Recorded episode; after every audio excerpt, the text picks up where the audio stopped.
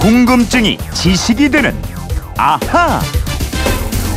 세상의 모든 궁금증이 풀릴 때까지 궁금증이 지식이 되는 아하 시간인데요. 휴대전화 뒷번호 2165님이 보내주신 문자입니다. 장마가 시작됐는데 옛날에 수나라가 고구려를 침공했다가 대패하고 물러난 살수대첩이 장마 때문이라고 하던데요. 이게 정말인가요? 이처럼 장마가 전쟁의 결과나 역사를 바꾼 사례가 많이 있을까요? 하고 궁금증을 보내주셨는데 자 이런 궁금증을 확실히 풀어드리는 정다희 아나운서와 함께하겠습니다. 안녕하세요. 안녕하세요. 어우 밤새 비도 많이 내렸고 어, 그리고 맞아요. 또 천둥 번개가 쳤는데 좀 무섭지 않았어요? 저는 무서웠어요. 네. 번쩍번쩍해가지고. 근데 비 올 때 보통 음. 비 오는 거 좋아하세요? 김원태 저는 비를 어떨 때는 좋아하고 또 어떨 때는 좀 싫어해요. 음. 근데 이 장마처럼 너무 많이 와서 사고도 많이 나고 하니까 요때는 좀 비가 싫어요. 저는 비 올 때 밖에 나가는 건 싫은데 실내에서 음. 빗소리 들으면서 부침개 부쳐 먹고 어. 그런 건 좋아해요. 보통 음. 여자분들이 그런 분들이 많더라고요. 자, 을지문덕 장군의 살수 대첩이 이게 장마 덕분이었어요? 음, 수나라가 장마 영향으로 패퇴한 적이 있긴 네. 있는데요. 살수대첩 때는 아닙니다. 음. 살수대첩은 수나라와의 2차 전쟁이었습니다. 612년 수나라 양제가 1차 전쟁의 참패를 복수하기 위해서 침략했는데요.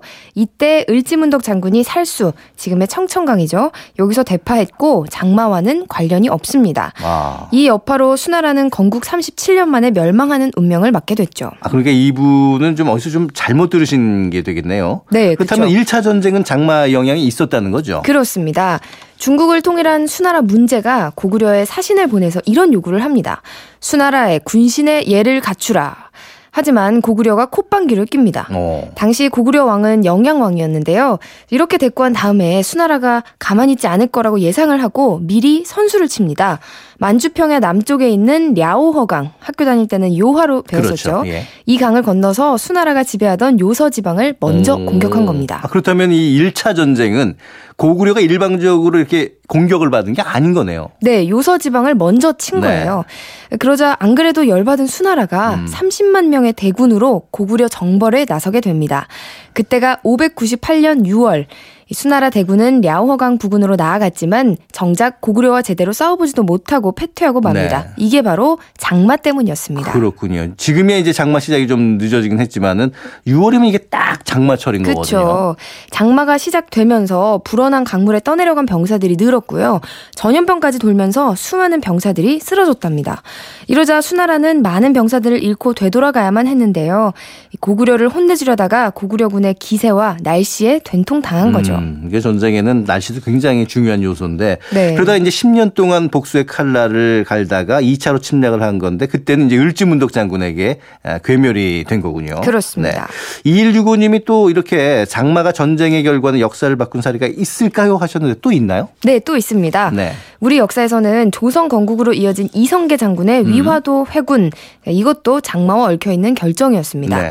고려의 최영 장군이 명나라를 치자고 했을 때 이성계는 네 가지 이유를 들어서 반대를 했습니다. 음. 그 중에 하나가 장마철에는 활을 붙여놓은 악교가 녹아서 제 기능을 발휘하지 못하고 대군이 전염병에 걸릴 수도 있다는 것이었는데요. 그렇죠. 하지만 이제 최영 장군이 정벌을 명령하고 이성계는 이제 떠나게 되는 거잖아요. 그렇습니다. 어쩔 수 없이 이성계는 요동 정벌에 나서게 됐는데 이 군사들이 압록강에 있는 위화도라는 섬에 도착했을 네. 때 장맛비가 거세게 내렸습니다. 음. 물이 불어나서 병사들이 휩쓸리고 사기가 떨어지다 이성계는 결국 명령을 거부하고 네. 병사를 돌리죠. 이것이 바로 위화도 회군이고 이성계는 우왕과 최영을 몰아내고 조선을 건국하게 됐습니다. 그렇습니다. 그렇다면 그때가 만약 장마철이 아니었다면 조선 건국에는 또 어떤 변화가 있었을지도 모르겠네요. 음, 뭐 역사의 가정은 없다지만 그럴 수도 있겠죠. 그리고 얼마 전에 6.25가 지났습니다만 이 1950년 남침을 한 북한이 전쟁 시점을 6월 말로 결정한 네. 것도 공군력이 강한 유엔군을 무력화하기 위해서라는 아, 얘기도 있더라고요. 이것도 이제 장마철에 맞췄다는 얘기인데 네. 그렇다면 우리나라 말고 외국에서도 큰 이 비 때문에 전쟁의 어떤 방향이 좀 달라진 게 있겠죠? 네, 대표적인 게 알렉산더 대왕 사례입니다. 네. 기원전 334년 알렉산더 대왕이 마케도니아와 그리스 연합군을 이끌고 동방 원정길에 나섭니다. 음. 소아시아와 이집트를 평정하고 페르시아, 지금의 이란까지 장악해서 대제국을 건설하게 되는데요. 네. 이때 알렉산더의 나이가 30대 초반이었어요. 아주 패기 만만하고 거칠 것이 없던 정복자였는데 음, 그래서 내친 김에 인도까지 정복하기 위해서 더 동쪽으로 네. 나아갔는데요. 이 알렉, 알렉산더를 막은 것이 바로 인도의 장마와 어, 무더위였습니다. 그렇군요. 근데 이제 마케도니아, 그리스 같은 유럽 남쪽 기후하고 사실 인도 기후는 좀 완전히 달랐을 테니까 병사들이 어떤 전쟁을 치르는 데 있어서 힘이 많이 들었겠네요. 음, 그렇죠. 지중해성 기후에 익숙한 병사들한테 인도의 장마와 홍수는 가장 강력한 적이었던 겁니다. 그리고 또 날씨하면 생각나는 전쟁이 프랑스 나폴레옹의 러시아 원정입니다. 60만 명의 대군을 거느리고 모스크바를 점령했지만 혹한이 일찍 찾아오면서 프랑스군은 철군할 수밖에 없었는데요. 60만 명 중에서 단 3만 명만 어, 프랑스로 돌아왔다고 합니다. 그렇군요. 자, 오늘도 이제 시간이 다 됐으니까 오늘 내용 중에서 몇 가지 핵심만 다시 밑줄 그으며 복습해 볼까요? 네, 첫째. 고구려와 싸운 수나라가 장마 영향을 받은 전쟁은 살수 대첩이 아니라 1차 전쟁이었다. 둘째, 이성계 장군의 위화도 회군은 장마철에 이루어졌다. 셋째, 알렉산더 대왕의 동방 원정이 인도에서 멈춘 것도 장마의 영향이 컸다. 이렇게 알고 계시면 되겠습니다. 야, 역사 속 이야기들이 이제 쏙쏙 전달이 됩니다. 자, 지금까지 궁금증이 지식이 되는 나 정다희 아나운서였습니다. 내일 뵐게요. 고맙습니다.